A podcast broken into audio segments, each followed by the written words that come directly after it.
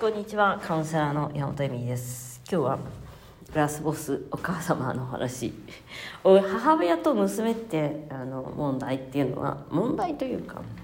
やっぱり必ず出てくるものであの基本どこ行ってもお母さんと一緒と思ってください。あのベッドの上もお母さん一緒だしご飯食べててもご飯お母さんと一緒だし。あのお母さんと一緒っていう番組があるんですけど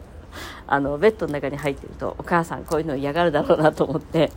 あのあらわな姿をできないとかもあったし、えーと、そういう方もいましたし、まあ、ご飯食べてる時にああそんな風に食べちゃいけないあんな風に食べちゃいけないって怒られるとか、まあ、実際その母親ジャッジみたいなのってあのその方の、まあ、エステーティックっていうんですかねあのその生き方みたいなものに反映してきてるのでやっぱり自分の生き方の美しさって母親の生き方の美しさを真似してるわけですから基本そこでやっぱりそのうんお母さんのそのお母さんと離れられないというか違った自分になれない違う人格を持っているにもかかわらず同じ人間になってしまいなおかつ結構お母さんとの距離っていうのがまああのどんなにうまくやろうとしてもうまくいかないみたい。かなり難しいですみたいな話を聞くのでお母さんってやっぱりその切っても切れない縁なのでそこもあると思うんですけどまず一番最初にやっぱりここで実望してもらわないといけないっていうのはえっ、とお母さんを自分が幸せにできるというあの意味のない努力をやめなきゃいけない。でお母さんはあなたが私を幸せにしてくれるんでしょうって思っているのでまああのあれですよね。介護とかさあなたさいきなり私介護しないとか言わないでよねとか わけわかんないこと言われたりとかなんか介護あなたが介護するんでしょみたいな怖いこと。そのえのなんていうのかな。そのそんなの自分が介護する立場になるかどうかもわからないんだけど結構介護介護を、えっ、と、なんていうのかな、あの、使って、えー、罪悪感を与えていくみたいな。で、コントロールしていくっていうのは、まあ、結構よくある手だなと思ってます。あの、介護ネタ？その自分もわからないんだけど、介護っていうのを使えば、なんかこの子をコントロールできるみたいなところがあってそのでそれをしないあなたはあのなんかなんか人間としてダメやみたいな極道飛躍っていうんですかね。なんかまあそういう感じで持っていくみたいな。親の介護ぐらいするものよねみたいな。であの友達結構だからその偽善ではあると思うんですけどね。あの偽善であるっていう話はこれからしていくんですけどそのでその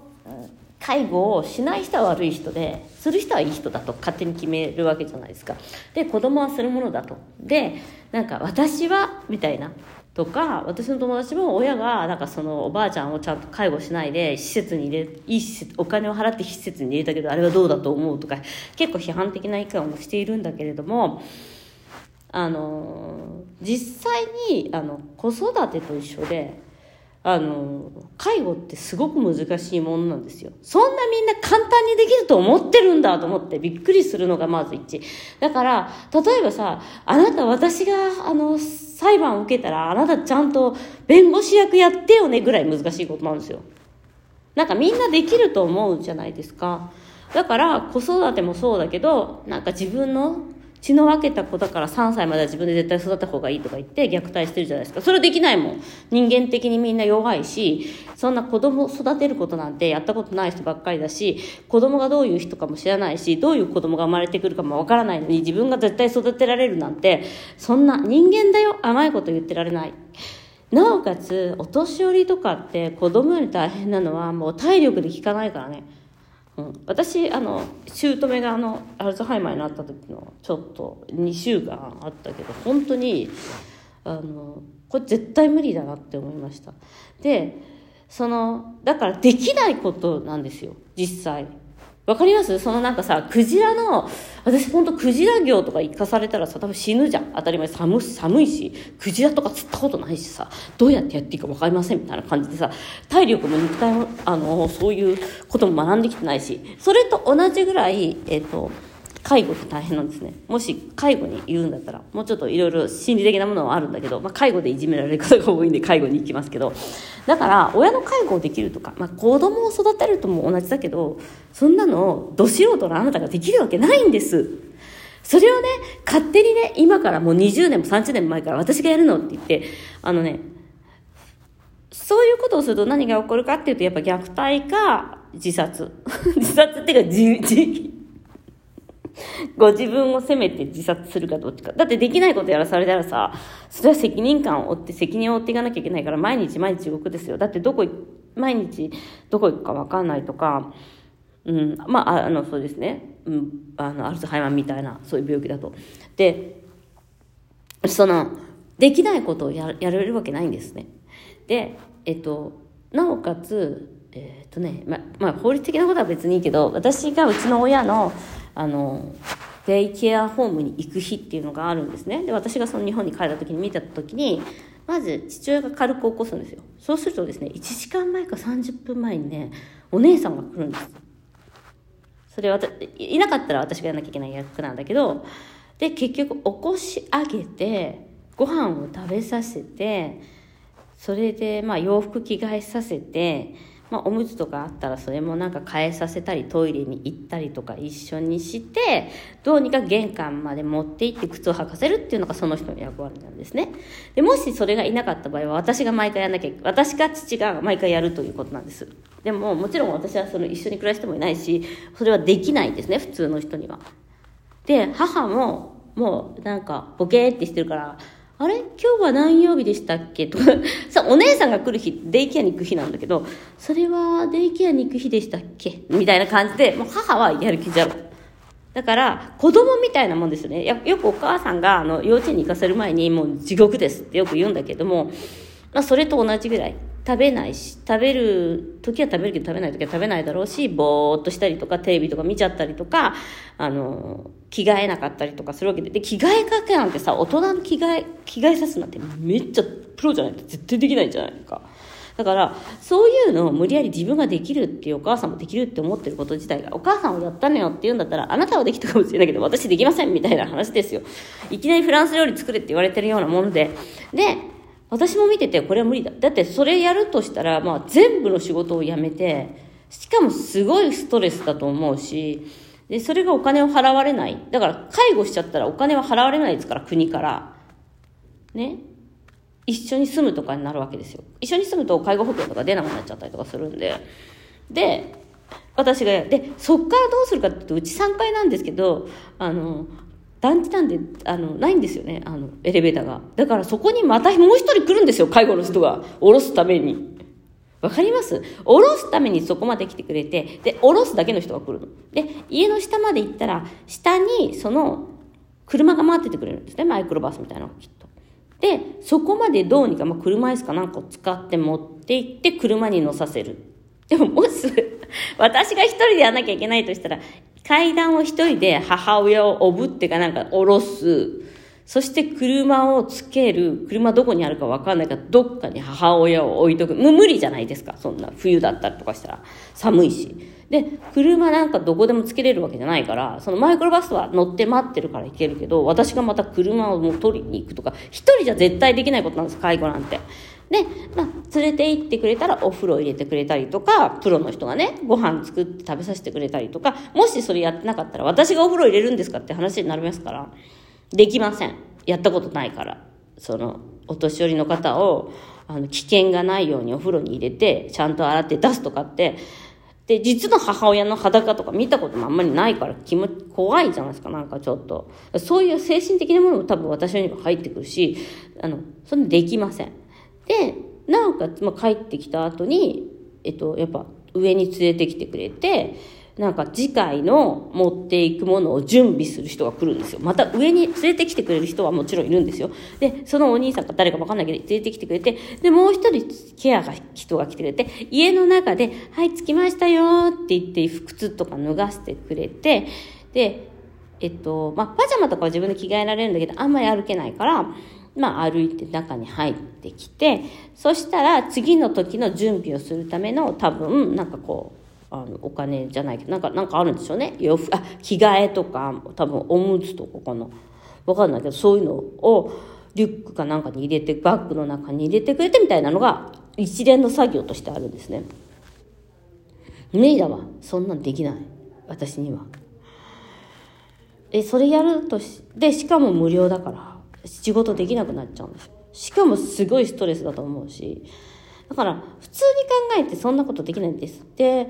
それはうちの母親はアルツハイマーとかも本当にあのやばい病気ではない人の話でもっとすごいのだとうちのその姑とかはそうでしたけどもう無理でしたよ。でそれをね勝手にやれるって親が思ったりとかそれをやれないことに対して罪悪感を今から味わう必要はないと思ってます。もちろんそれをうん。うん、優しさでやりたいと思っても命に関わることじゃないですか人間って。だから私がそれやりたいと思っても階段を落としてバラガタガタってもしおもしそのプロの人が落としちゃったらしょうがないけど私みたいな人だったら絶対転ばせるじゃないですか。転ばしたらもうまたあの3ヶ月入院とかですからもっともっと状況がどんどんどんどん悪くなっていくわけですよ。